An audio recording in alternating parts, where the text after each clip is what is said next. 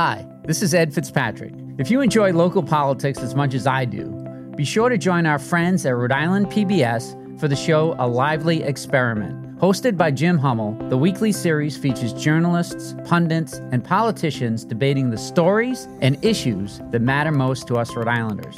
Tune in to A Lively Experiment and be part of the conversation. Fridays at 7 p.m. on Rhode Island PBS and wherever you get your podcasts.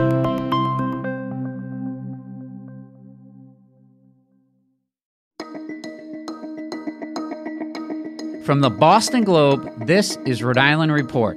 I'm Ed Fitzpatrick.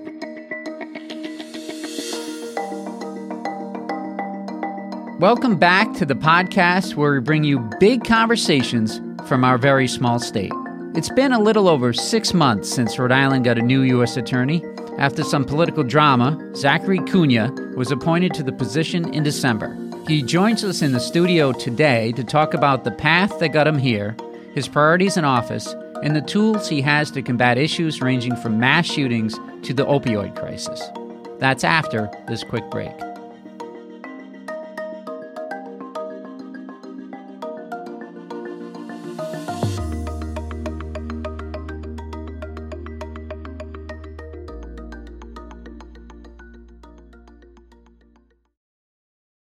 When you want to go beyond the headlines, let me recommend Rhode Island PBS Weekly. Rhode Island PBS Weekly is an award-winning news magazine broadcast that gives you the full story, powered by investigative journalism and narrative storytelling. New episodes of Rhode Island PBS Weekly drop Sundays at 7:30 p.m. on Rhode Island PBS. Watch past episodes at ripbs.org/weekly. That's ripbs.org/weekly.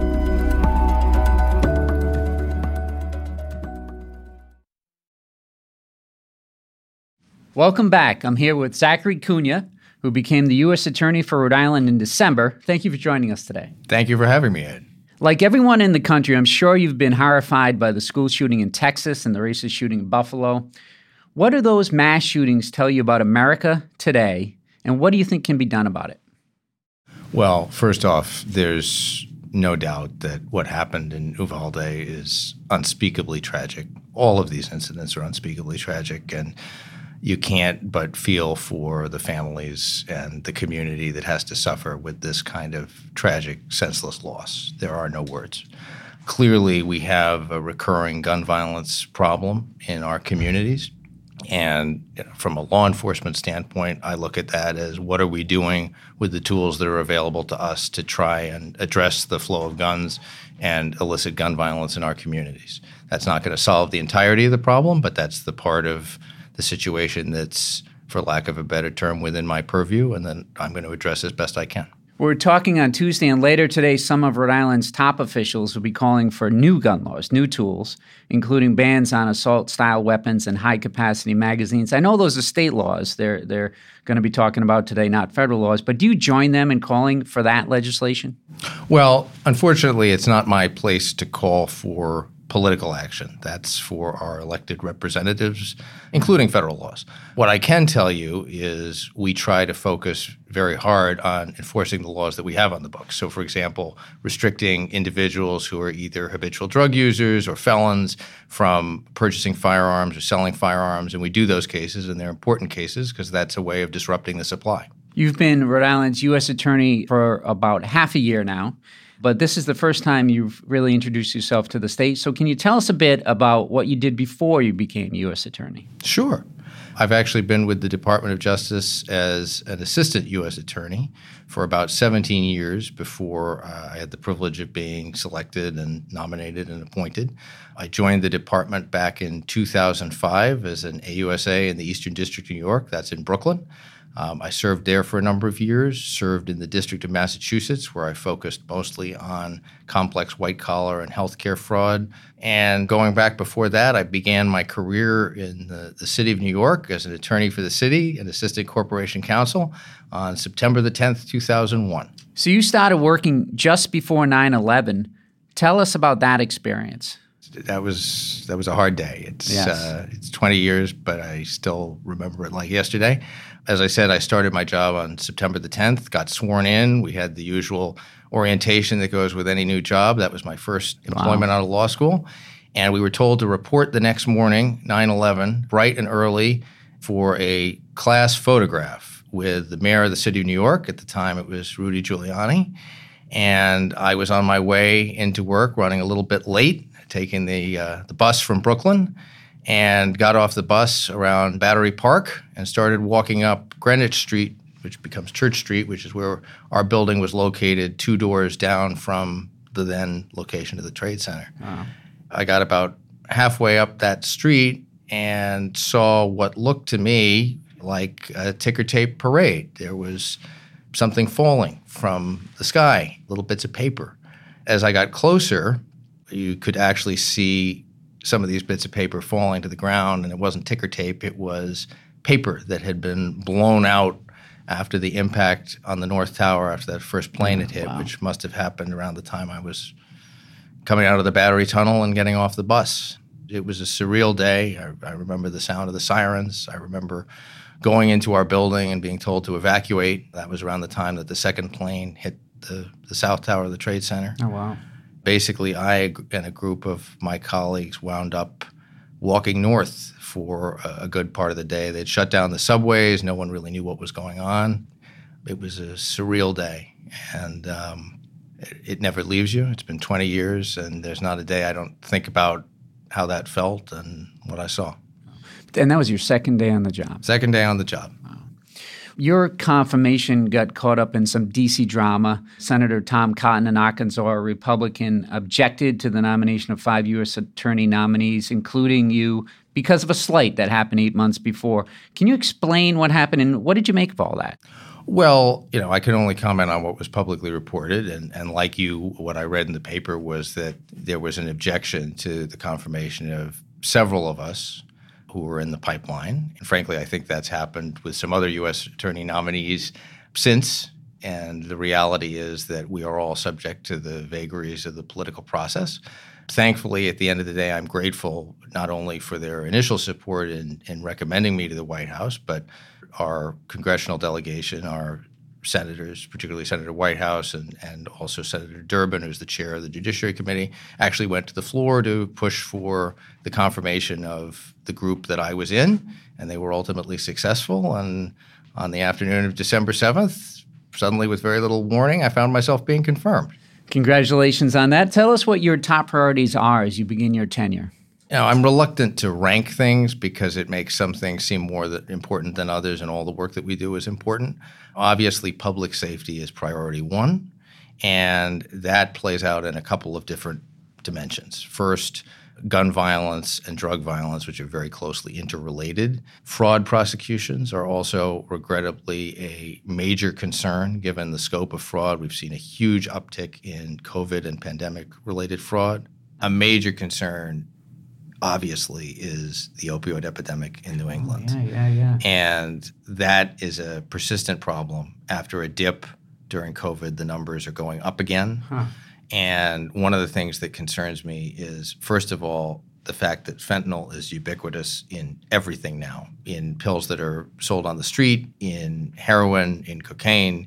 It's everywhere. And the risk of that, particularly for folks who are not habitually taking fentanyl, is extreme, because a small amount of it can just result in prompt respiratory failure, and the next thing you know, unless somebody's there with Narcan, that can be the end. And you see that happen with college kids or other folks who are taking what they think are Adderall pills or some other prescription medication, and it turns out it's A, fake, and B, contaminated with fentanyl. So that's a major concern. Yeah, because we had a record number of accidental overdose deaths in Rhode Island last year, and the numbers, they are going up again in 2022. They are.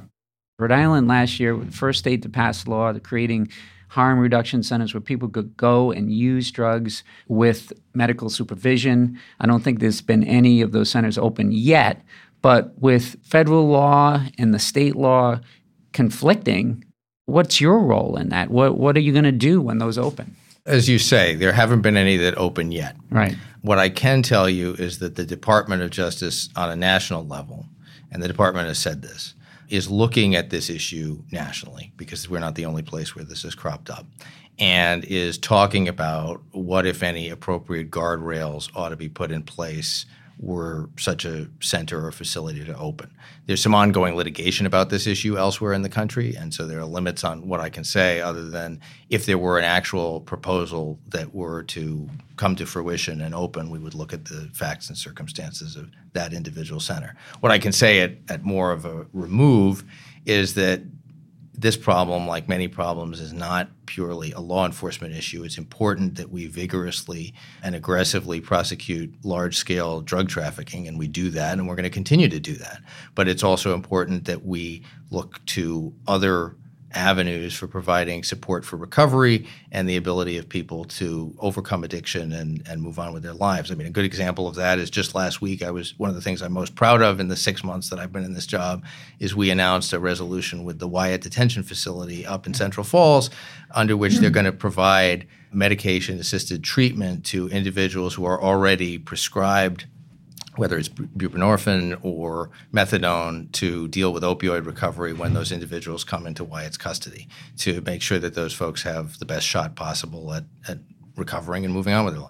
Yeah, and just to explain that, what was happening before? It sounded like detainees at Wyatt were not being given those medications if they wanted them. That's what our investigation found, and that's why we stepped in and took action, and the facility, to its credit, ultimately agreed to a remedy where they're going to provide that. And with Rhode Island, just last week, the governor signed the bill to legalize recreational marijuana. Does that require any action on your part? Do you have any thoughts on that? I don't have any thoughts on the legislative action. What I can tell you is it's been a long time, certainly long before my tenure as United States Attorney, since our office prosecuted marijuana possession of any stripe at all. By and large, that's a state law enforcement issue as opposed to a federal one. And really, that's a question of if I'm going to allocate my resources as between fentanyl that is killing people on a daily basis and low-level marijuana prosecutions that we haven't done in a decade and a half, I know where I'm going to put my people. I saw you just launched a new Office of Environmental Justice. What does that work involve, and how did that come about? I'm glad you mentioned that. That's part of a national initiative. The Attorney General announced an increased focus on environmental justice, and so in response to that, I designated a particular Assistant U.S. Attorney who has a lot of experience in both affirmative civil matters and civil rights matters to spearhead that effort. This is really about focusing on neighborhoods and communities, and particularly neighborhoods and communities that have been historically marginalized or underserved. So instead of thinking about environmental enforcement just in terms of let's clean up the former site of a factory, this is thinking about is there a neighborhood that is particularly at risk for lead exposure or for industrial contamination connected to construction or some other factor.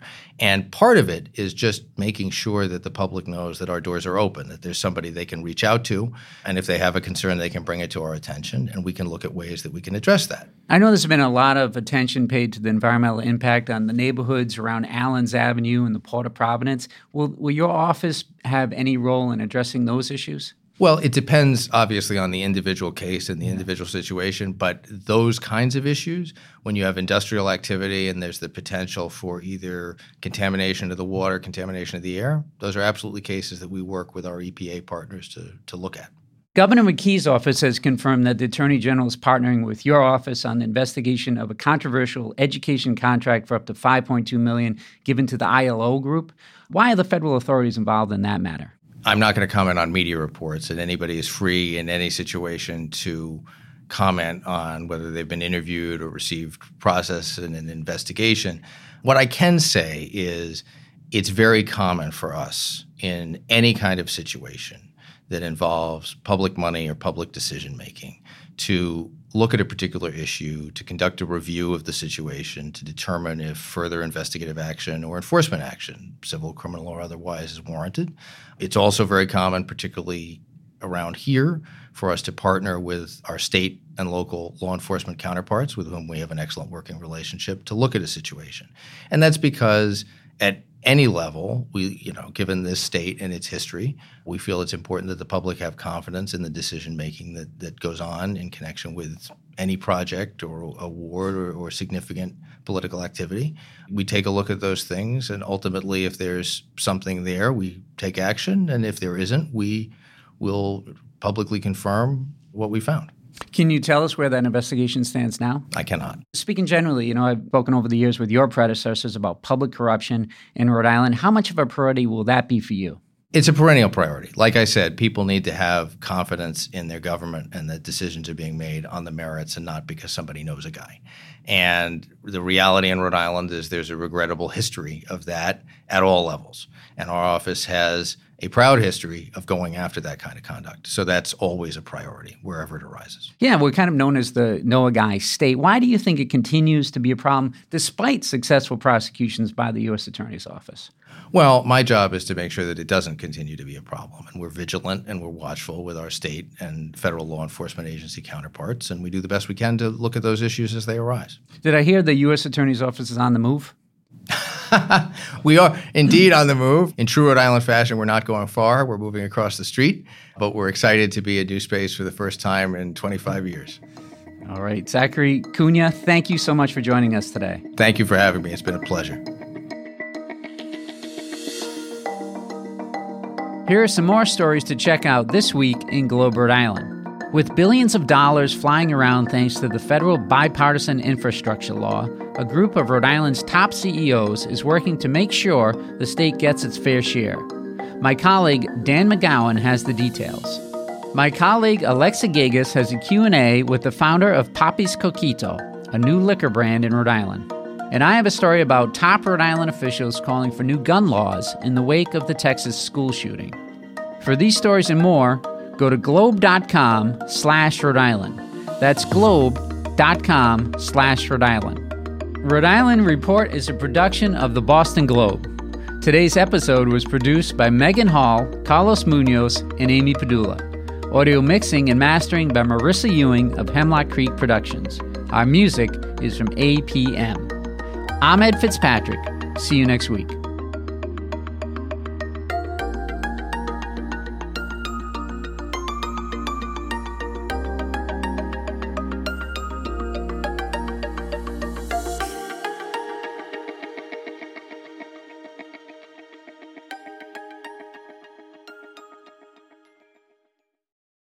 Looking to binge watch all your favorite PBS shows? You need Rhode Island PBS Passport, Masterpiece, Antiques Roadshow, Rhode Island PBS Weekly, and many more. Watch them all, anytime, and from any streaming device. Learn more about this member benefit at ripbs.org/passport. That's ripbs.org/passport.